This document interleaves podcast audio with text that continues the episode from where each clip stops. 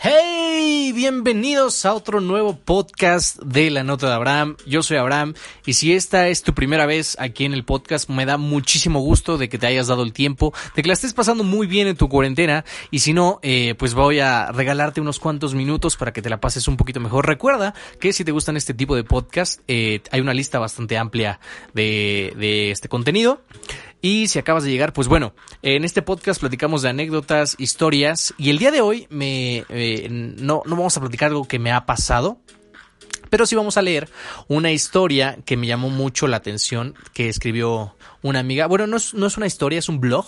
Este texto no es mío, repito, es lo primero que voy a decir, no es mío, es de una colega de cuando yo estudiaba comunicación. Ella se llama eh, Paula Alvarado y es un blog que ella tiene. Eh, les voy a dejar eh, bueno, no sé, eh, bueno, en el link de este podcast en Spotify o en, iTunes les voy a dejar su red social, Twitter, creo que es donde más activa está. Y bueno, se los voy a leer. Este es un texto que se llama No eres tú, es la oxitocina. Voy a tratar de hacerlo lo, más eh, concreto posible. Y dice así. Voy a, en algunos puntos voy a leer tal cual como es y en otros voy a dar mi opinión, ¿de acuerdo? Entonces, vamos a lo que nos truje. ¿Por qué dicen que las mujeres son adictas al amor y los hombres al sexo? En charlas con amigas, siempre escuchamos la misma historia. Una del grupo empieza a salir con un niño que le es un poco indiferente y todavía no decide si le gusta realmente o no. No le importa si la busca o no. Pero, después de tener relaciones sexuales con él, la historia cambia. Al día siguiente se siente consternada porque no le ha hablado. O porque... o ¿qué estará haciendo? Si son o no algo formal. A ver, paréntesis, Paola, el hecho de tener sexo no te hace algo formal. Bueno, desde mi punto de vista. A menos que se haya establecido eso antes. Sigamos con la lectura. ¿Cómo fue que pasó de la indiferencia a sentir esta ansiedad terrible? Y todo, como siempre, por un niño. Te tengo la respuesta, dice Paola. No es tu culpa es la culpa de la oxitocina. La oxitocina es la hormona que se libera durante el orgasmo en ambos sexos, reduce el miedo o la inhibición del comportamiento y fomenta la creación de vínculos sociales, así como las relaciones de pareja.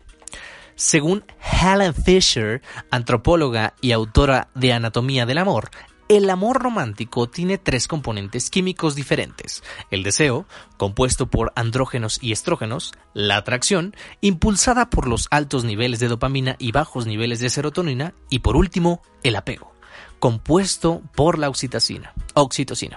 Ahora la pregunta sería, ¿por qué si las mujeres y los hombres liberamos estas hormonas durante el sexo, las mujeres son las que más se clavan en esta idea del amor? Esto es porque las mujeres potencialmente pueden tener más orgasmos que los hombres, por ende pueden liberar más oxitocina cuando hacen el amor, por lo que es más fácil para ellas sentir amor, apego y afecto después de hacerlo.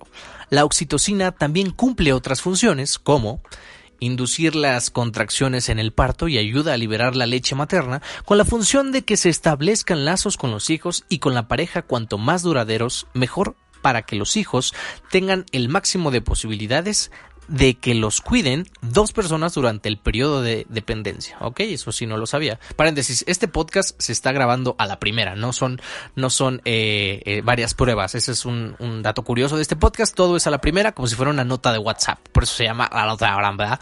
Y dice así. El lado negativo es que cuando la oxitocina y la dopamina abandonan nuestro sistema, podemos llegar a, podemos llegar a experimentar una caída significativa en las emociones en, las emociones que el que experimentan los hombres, lo que nos hace sentirnos dependientes de nuestro objeto amoroso y o sexual, que no siempre puede ser correspondido de la misma manera, y terminamos intentando descifrar qué es lo que está pasando en esas charlas de domingo con amigas. La razón por la que me pareció interesante escribir sobre este tema es que muchas veces no entendemos cómo funciona nuestro cerebro en nuestros aspectos tan humanos como el amor. Al principio, cuando me enteré de cómo funcionaba la oxitocina, se me hacía, se me hacía la hormona menos feminista del mundo. Pero ahora que conozco más al respecto, creo que es todo lo contrario. Te ayuda a poner en la balanza si ese hombre que conociste el fin de semana en el antro o que lleva un rato escribiéndote es el ser humano con el que quieres conectar. Tal vez no debería decir esto, pero muchas veces las personas que tienen sexo casual y logran no caer en los efectos de la oxitocina es porque se encontraban bajo los efectos del alcohol o, como lo escribe el doctor Pat Allen, tienen relaciones con alguien con quien la relación no funcionó anteriormente, muy posiblemente influirá en que la oxitocina no funcione de igual manera. La oxitocina es, sin duda, una hormona que nos ayuda a experimentar cosas hermosas como el enamoramiento, el amor compulsivo, la obsesión, el amor, como quieras llamarlo. Casi todos hemos experimentado ese sentimiento. Esa euforia, ese tormento, esas noches en vela pensando en él, ella, el soñar despierto durante clases o en el trabajo, hacer constantes planes para acercarte a esa persona, así como puede jugarte una muy mala pasada y tú ni enterado.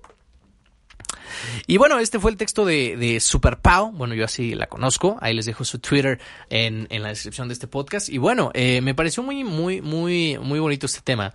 Porque yo he sido definitivamente una de esas personas que han caído en la oxitocina de un encuentro casual, para así, por así decirlo. No vamos a herir, no vamos a mencionar nombres para no herir susceptibilidades. Pero eh, tú que me estás escuchando, que eh, ahorita estás en la cuarentena, que no tienes nada más que hacer, que bueno, porque salir, le hiciste también un video que está en arroba somos conectarte, creo que es el penúltimo. Eh, la cuarentena es para que te quedes en la puta casa, ¿ok? No es para que invites a un amigo a tomar estupefacientes, que sería algo muy divertido, no es para que salgas a pasear el perro, no es para que vengan familiares, no es para que visites a la abuela, no es para que invites a alguien a tomar relaciones sexuales, es para que te quedes y así el pedo se acaba de una vez y salimos de esto más rápido. Pero volviendo al tema, eh, si tú tienes ganas o, te atrae mucho una persona y se logra dar el acto amoroso, el acto amatorio, y después no sabes qué va a pasar, yo soy de las personas que lo hables desde el principio. No hay nada mejor que termines diciendo lo que quieres desde un principio. Ya si las cosas van avanzando y hay química y hay algo más, pues también lo puedes ir hablando, pero eh, yo sé que no es fácil tampoco. Yo sé que eh, eh, no, no cualquiera puede decir, oye, me gustas, vamos a tener una noche de saxe, ¿no? Y, y, a ver qué pasa después, no. Pero si tú eres claro desde el principio, las cosas van a ser mejor para las dos personas. Uno no va a tener que esperar y otro no va a tener que mandar un mensaje obligado, ¿no? Eh, y así, ese sería mi comentario. Eh, ya saben, este es el podcast de la nota Abraham. Antes duraba 20 minutos, ahora, dura como 15 minutos y ahora va a durar como 10 minutos porque ahorita, la verdad, me encuentro afortunadamente eh, trabajando en varios proyectos. Eh, como ya bien lo sabes, estamos en el canal de YouTube, también estamos creando contenido. Les hice un cover de la canción de Qué Bonito, por si gustan escucharlo allá.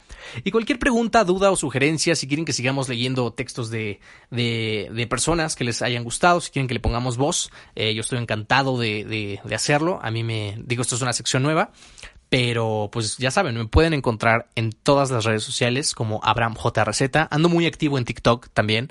En Twitter estoy igual como Abraham solo que la primera A de Abraham es una arroba. Y, y, y, en YouTube como Somos Conectarte. Yo creo que eso sería lo único. Allá puedes encontrar entrevistas y muchas cosas. Y yo me despido, pero no me voy. Como cada semana eso ya lo había dicho un youtuber. Pero bueno, el chiste es que te quiero, gracias por escuchar. Y cualquier pregunta, duda o sugerencia, ahí se lleva desde un café hasta una pizza. Bye bye.